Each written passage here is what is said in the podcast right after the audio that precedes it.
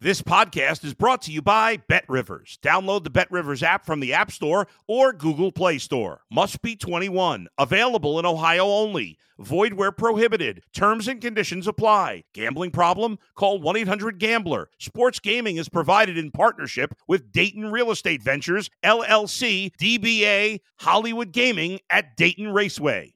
If you're a tennis fan, you'll love Betting Weekly Game Bet Match on the Bet Rivers Network. Whether you're a better or just love tennis, you'll enjoy the in depth analysis each week of the tennis calendar. Subscribe to Game Bet Match today from your favorite podcast provider. It's the Mike Francesa podcast on the Bet Rivers Network. Hello again, everybody, and welcome to the Mike Francesa podcast as we move a little deeper into the month of July and a very, very big series, uh, one that uh, is without question the biggest of the season. Uh, on tap tonight in Atlanta as the Mets and Braves will uh, meet with the Mets trying to cling to their position that they've had all season atop the division, and the Braves coming on like gangbusters. If you go back to July 1st and take a look, as we will here on this 11th day of July, back on uh, June 1st, the Mets were 35 and 17. The Braves were 24 and 27. Since that time, the Mets are 18 and 16. Not terrible. They've treaded water. They've kept their head above water. Lately, they have had a lot of trouble scoring runs, a lot of trouble getting key hits after being able to get a bunch of key hits early in the season. The Braves are a red hot 28 and 8. That's right. So they're now 52 and 35. The Mets for 53 and 33, a game and a half ahead, two ahead in the loss column. And really, there's been some stories for the Braves without question. Uh, Harris coming up and being in center field every day and hitting 300 has been a big lift, as has, of course, uh, Strider, who has done such a wonderful job uh, in the pitching department and has really given them a, a big lift since he has uh, joined in the rotation, and the Mets will see him tomorrow. Scherzer on the mound tonight, and the Mets need their big gun with DeGrom still on the sideline. Scherzer is every bit the big gun, and really, even with DeGrom back, will be the big gun uh, or a co big gun because he's that good. But Scherzer tonight tries to set a tone against the red hot Braves who have really seen some players mature. Swanson and what he's become, having a very big year at shortstop in every way. Uh, what they get from Riley, who uh, won the game with his 23rd home run uh, last night, or tied the game with his 23rd home run last night, and then uh, they went on to uh, win the game. Um, the bottom line is uh, Braves right now have been, you know, the more the more complete team. They have clearly the better all around lineup. The Mets are going to have to go into the series a little shorthanded. No Marte, no McCann. And the question really is this. The Mets are in Atlanta and then in Chicago. The Braves will uh, will play the Mets and then play the Nationals. How important is it after being in front all season, after the start the Mets had, how important is it psychologically for this team to have the lead at the break? How damaging will it be to their collective psyche if they fall behind the Braves before the break, if they have a rough series in Atlanta and have a rough week? Clearly, the Mets have not hit in big spots lately. They have not hit consistently lately. They need more consistent offensive production. We know that in a big way. We know that. Alonso had gone 10 games without an RBI, and when that happens, this team is going to struggle to score runs. There's no question about it. Escobar, who looked like he was warming, has gone back into a tailspin. That's been, a, uh, you know, just three hits and one RBI in his last 29 at bats. He's gone into a tailspin. Uh, they have not gotten a lot from a lot of people in recent games. And again, the Mets early in the season, or even for a good part of the season, had really a uh, an ability to hit in big spots, get the big hit with runners in scoring position, get the big hits when the game was on the line. They have not been able to do that recently, and they have not been good at all offensively, and they really need a pick me up, whether it comes from Alonso, whether it comes from Lindor, the two spots you would expect it to come from. Um, Lindor's had a season where you can't look at his power numbers and be uh, in any way anything but impressive. I mean, he's got 15 home runs and 60 RBIs. If he winds up with 30 and 110 or 120, that's a heck of a season. But he's hitting 239. You expect more. You expect him to be that complete player. But he has shown power. He has knocked in a lot of runs, although there's plenty of big spots where he could have really made his presence felt. But they need it from other places, whether it's Escobar or Smith or Davis. Remember, McNeil's not there right now on paternity leave. Nimmo has cooled off of late also, although he's been a very consistent player for them this year and has started to show more power. You know, he has, you know, he's been he's been fairly consistent. I can't even really get on him. He's been fairly consistent, and he has his home runs lately. He's hit three in his last 30 at bats. He's hit four in his last 60 at bats. So he's hit the home run lately. He's got eight on the season. Uh, but the Mets need a spark offensively in a very big way, and they really could use Scherzer. It's Scherzer, Peterson, and Bassett in the three games there they need well pitched games, and they're going to need some clutch hitting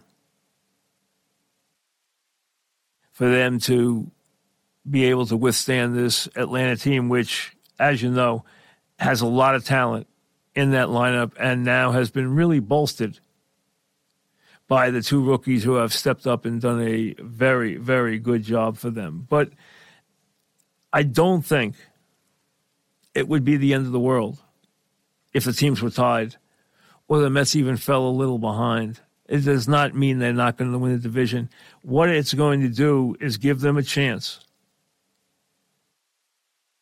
to look for that spark. Just like the Braves have gotten from Spencer Strider and Michael Harris, they're going to look for that spark. Are they going to get it from the minor leagues? Are they going to get it from a big trade? Are they going to get it in the lineup? Are they going to get it in the bullpen? Can they get it from DeGrom and Scherzer? You still have to think that if the Mets can get healthy performance from Scherzer and DeGrom the rest of the way, and then just make the subtle changes that they're going to make anyway, whether they're in the back of the bullpen or in the lineup, they should be in very, very good shape the rest of the way. But let's be honest. The Mets had opened a big lead. Reeves held meetings and said, hey, listen, if we don't get going, the Mets are going to leave us in the dust. Well, the Mets at one point looked like they were going to leave them in the dust, but the Braves have come flying back 28 and 8 in their last 36 games, red hot as they get ready to take on the Mets this evening in a very big uh, three game series. Now, for the Yankees, the division's an afterthought. But whenever you look at them against Boston, you always want to make a statement off a four game series. The Red Sox were able to salvage some pride in this series. It was a weird series. It was a weird series defensively for both teams. There were comebacks, there were a lot of runs scored.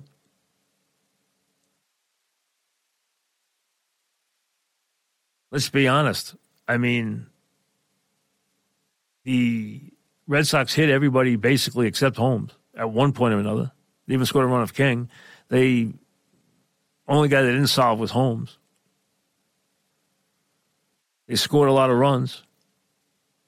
They came back from two runs down to win. They came back from four runs down to win.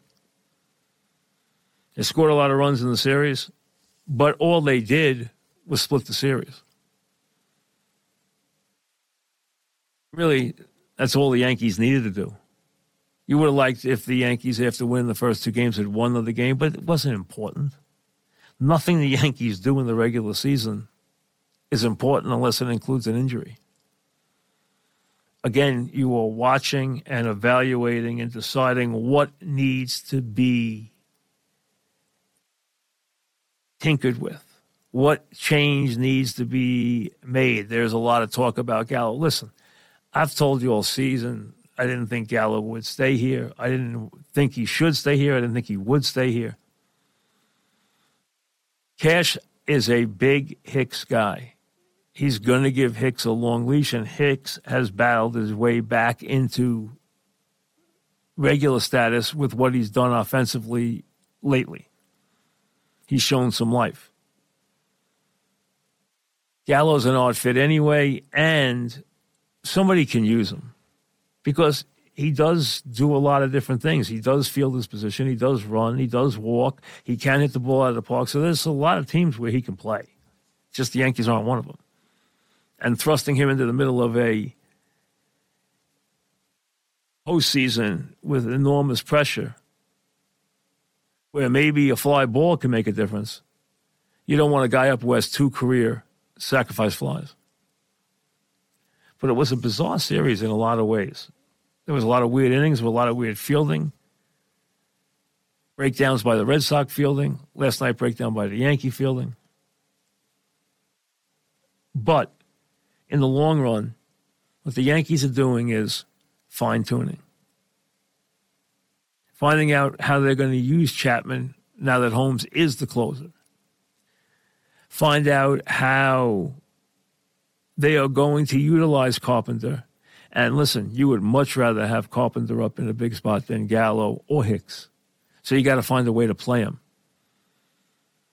Then there's that fine line with too much pressure physically on Judge if he's the everyday center fielder, although that opens up great flexibility for the Yankees in the lineup when he does play center.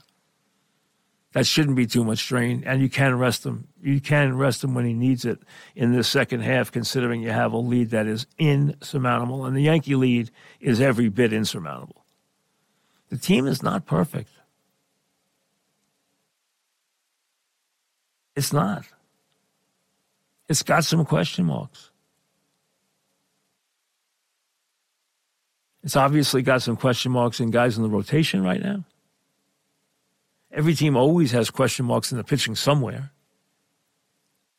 And it's got some question marks in the lineup. Although Trevino has given them a big boost, and he deserves to be on the All Star team. He, he earned it. He's had a remarkable season. And the Yankees have been far better defensively. They've been crisp. That's the biggest thing is you can say they've been very crisp, and they've obviously gotten so much from Holmes and King and in all world first half from Judge. The Yankees just go about their merry way as they head towards the break. The Mets faced with an enormous three game series in Atlanta starting this evening. Some pressure baseball. Be fun to watch. Back after. You're listening to the Mike Francesa podcast on the Bet Rivers Network. Not too early to think about uh, football. And before you know it, it'll be here we'll have our Football Friday podcast each week. We're looking forward to that. We're putting it together. We'll tell you more about it in the weeks to come. I saw a list the top 10 quarterbacks and the guys who even got mentioned for the list. As expected, Rodgers was one and Mahomes was two. Allen edged Brady for three. Brady was four, then Burrow, Stafford, was a, ahead of Herbert, which surprised me a little bit. Then came Wilson, Watson, and Prescott. One guy who didn't get a vote for the top 10 anywhere Last year at 3,700 yards passing, 20 touchdowns, and 12 intercepts. For his career, he's won 120 NFL games. He's thrown 367 NFL touchdown passes. And he should have won a Super Bowl. His name is Matty Ice, Matty Ryan, Matt Ryan. I mentioned Matt Ryan because I think that Matt Ryan is going to have a very, very big year at the age of 37. I think he's got a lot left. He's really, when you look at it, had a very underrated career. Someone mentioned underrated player. Here's a very underrated player. And I think he's got a lot left. And I think he's in the right spot with the right coach. And I think the Colts are a very dangerous team with Ryan a quarterback. I look for that to be one of the real stories of this uh, NFL season. He didn't make that list. Maybe at the end of the season.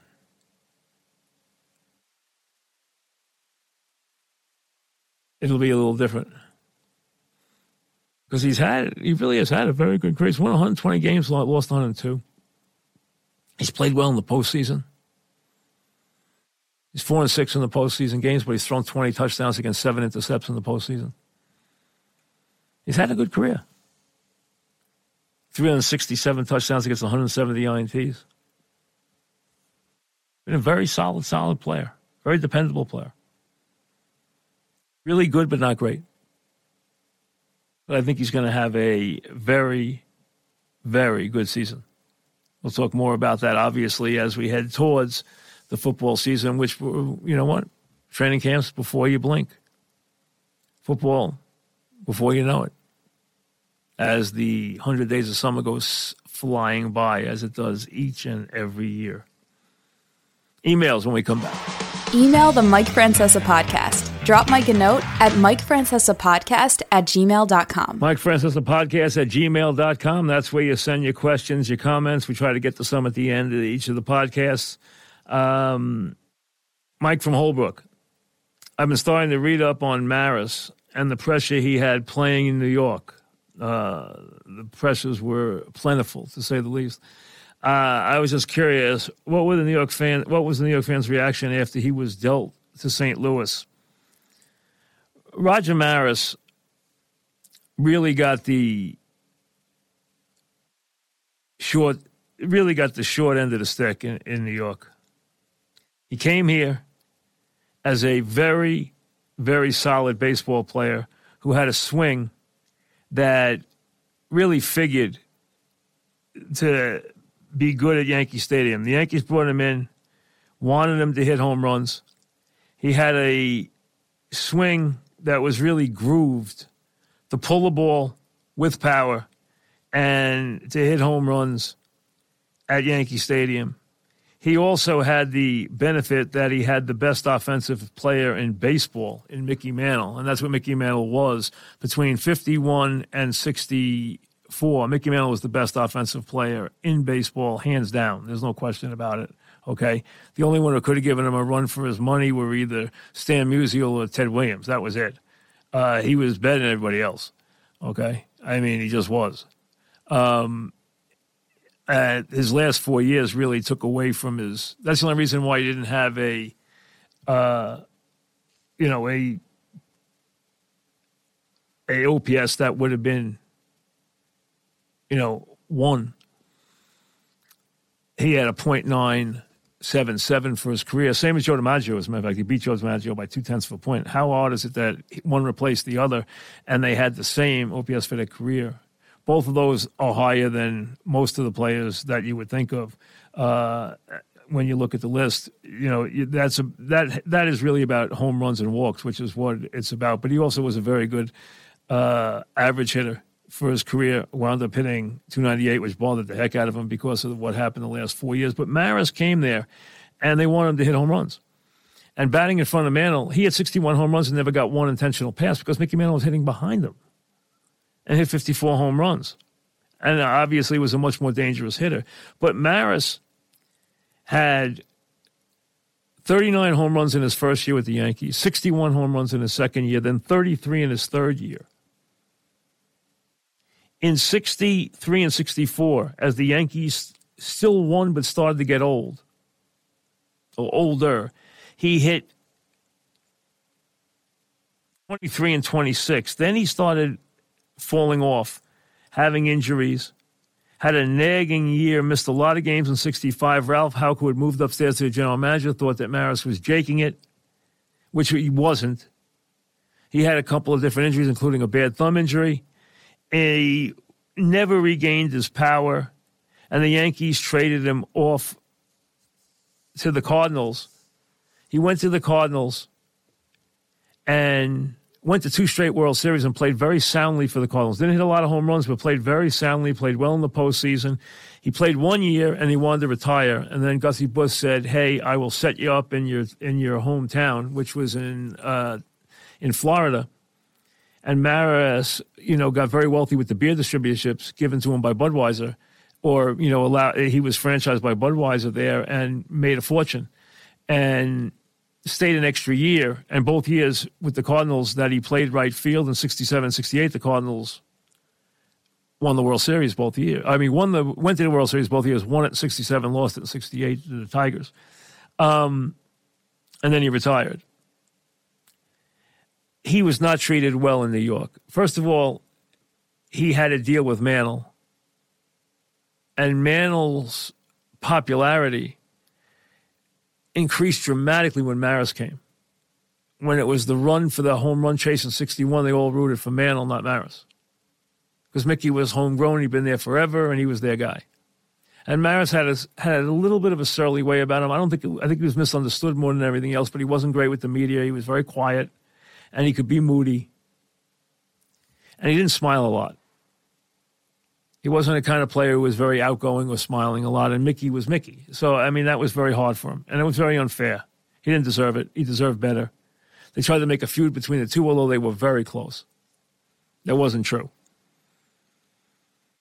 But when he left, I don't think anybody was upset from a fan standpoint. A lot of fans had turned on him and soured on him unfairly so I would say he really wasn't treated very well. How would you compare? This is Mike in London. How would you compare this Met team to some of the teams that have done well before in the postseason? Do you think they have a better chance to win the World Series? Um, I think if they can, now I'm not going back to 69, but if you talk about the teams since, say, 2000, this team has as good a chance as any you know, Cespedes gave them such an enormous lift. He carried the team. Someone's going to have to carry the team that way. Cespedes really carried the team. Okay. They got a big lift from Mike Piazza. He used to hit so many big home runs when he was the guy on the team.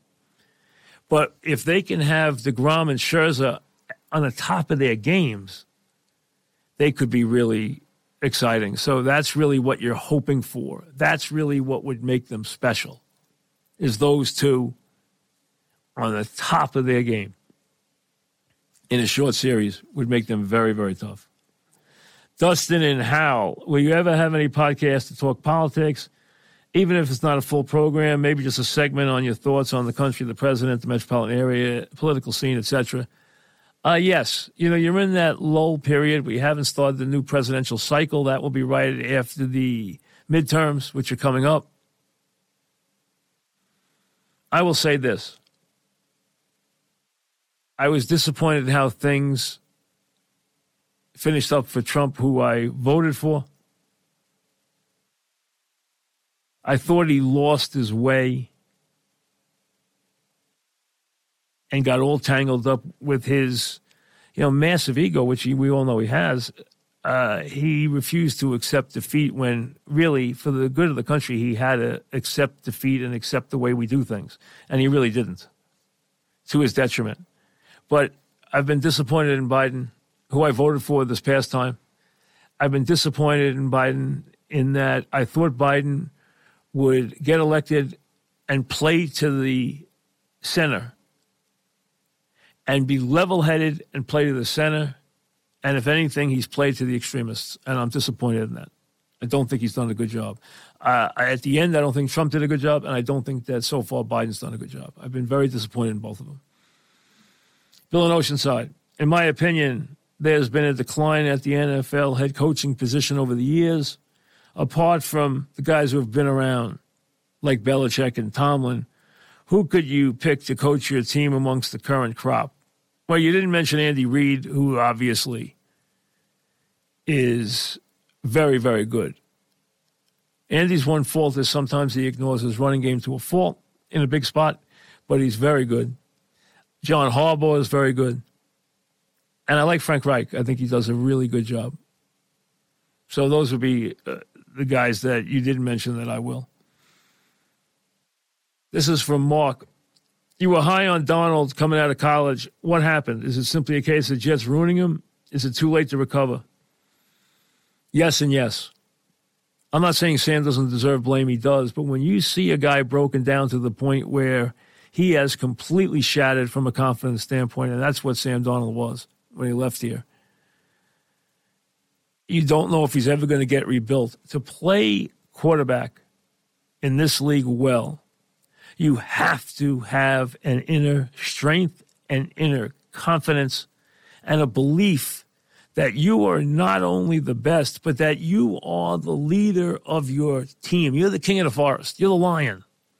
You have to be that. You have to have that mentality. Otherwise, the job is just too difficult. And when you lose that, when you lose even a faith in your own ability, and you're completely befuddled by your surroundings, you have no chance in the NFL as a quarterback. And that's what I think has happened to Sam at this point, I don't think he's going to ever recover. It's sad. I think there was a point where he could have been a very solid quarterback, but quarterbacks go in one direction or the other, and he went in the wrong one. This is from Mike. Your buddy Bill Simmons had a take the other day that Aaron Judge was born two decades late and if he was having this type of season in 98, he'd be the talk of the country and one of the most famous athletes uh, uh, in sports. Your thoughts? Um, I think it's 50 50. I think part of it is the times. And I agree with Bill where baseball is right now, where the nation is right now. I think also part of it is Judge. And Judge's way of doing things and Judge's personality. I think that he clearly has had a spectacular season. But remember, the difference now, and Bill might be forgetting this, the difference now is heroes in baseball are built in October. That's where legacies are made. And Judge hasn't had an October yet like that. He hasn't led the Yankees to the promised land. Let him lead the Yankees to the promised land, performing at this level. And you watch, he will be an enormous star. That's where you get the payoff. It's in October. He hasn't had his October. That's where it happens. Louis emails, rest in peace, Paulie Walnuts. Have you ever met Tony Sirico? And can you speak to his uh, character on The Sopranos? First of all, yes, rest in peace, Paulie uh, Walnuts. I tweeted when I saw he died the other day. I didn't know that he was uh, sick. Uh, that everyone should watch the classic Pine Barrens episode, considered by many Sopranos aficionados to be the single best episode ever.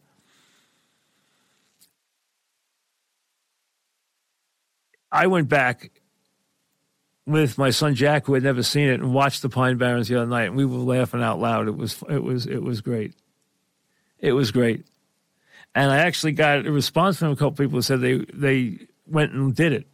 It's year three, episode eleven, if you're keeping score, and it is one of the classic, if not the classic, Sopranos episodes ever and it stars Christopher Michael Imperioli and Paulie Walnuts, Tony Sirico. Have I ever met Tony Sirico? Many, many, many times. I got to know all the Sopranos guys. A lot of them came in our studio. Um, I actually even did a couple of appearances where I hosted events where they were appearing. I did a couple. I even did uh, a couple at Mulcahy's where not Tony, but a bunch of the other guys, not not uh, James Gandolfini, but a lot of the other guys were there, including Paulie Walnuts, Tony Sirico. So uh, yes, I can't remember if I think maybe the last time I saw him was at one of those Mulcahy's events, probably five years ago or something like that. I haven't seen him much in the last couple of years. I don't know how long he's been sick, but I did know him pretty well. And like I said, I got to know, I'd say I know Schirripa. The, I knew Gandolfini really well. We had a very good relationship. A lot, I really liked him a lot. I know Steve Schirripa very well and I like Steve Schirripa a lot. I'd say I know him the best of the guys. Dominic uh, Chianese, has come visit our studio many, many times. He's a talented man. And I've met the others uh, a bunch of times too. So uh, the answer is yes. And his his his character, the Paulie Walnuts character, is such a unique character. He will live forever on The Sopranos. It's really a unique, wise guy adaptation. It really is unique, uh, even as from his hairstyle with those you know gray or silver wings that he had.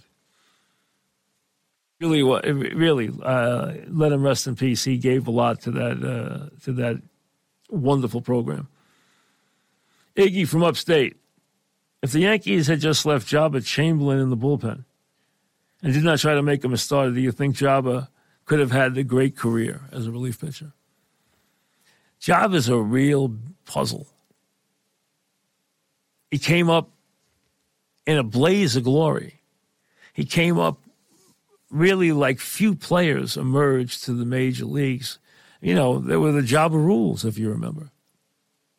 He was almost like a legendary figure at a very young age.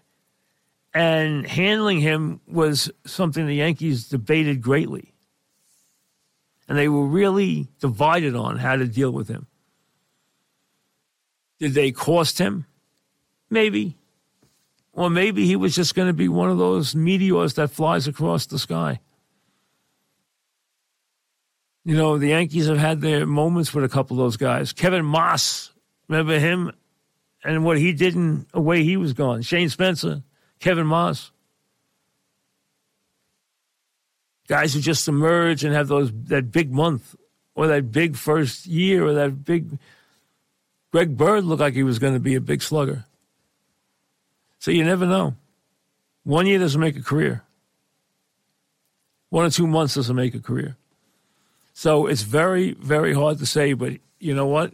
When he came up, boy, he did make things very interesting.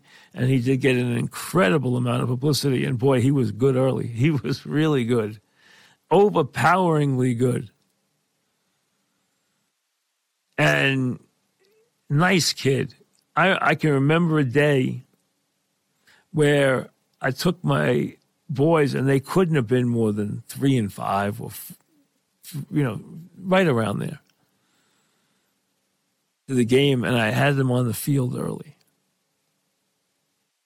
And they just running around with me on the field. And Joba, next thing I know, they're in the dugout and they're bouncing on Joba's knees. I mean, Joba, he just, he loved the kids. And he was just bouncing them on, uh, you know, on his knees in the dugout. Uh, I mean, he just was a big kid himself.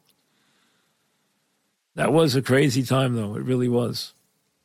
How about in Cleveland, the whole thing with the uh, widgets or whatever the heck we call those things, the midgets or widgets or whatever the heck they were, those little bugs. Remember that? Wow. Seems like yesterday.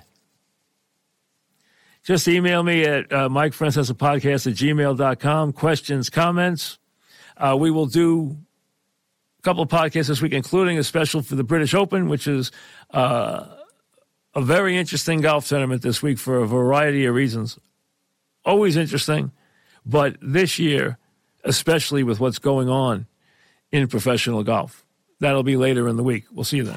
Thanks for listening to the Mike Francesa podcast on the Bet Rivers Network. Hey, it's Mike Miss here. What a time to be a Philly sports fan, and you can share the excitement with me each week on the Mike Missanelli podcast on the Bet Rivers Network. Listen and subscribe to the Mike Missanelli podcast today, wherever you get your podcasts.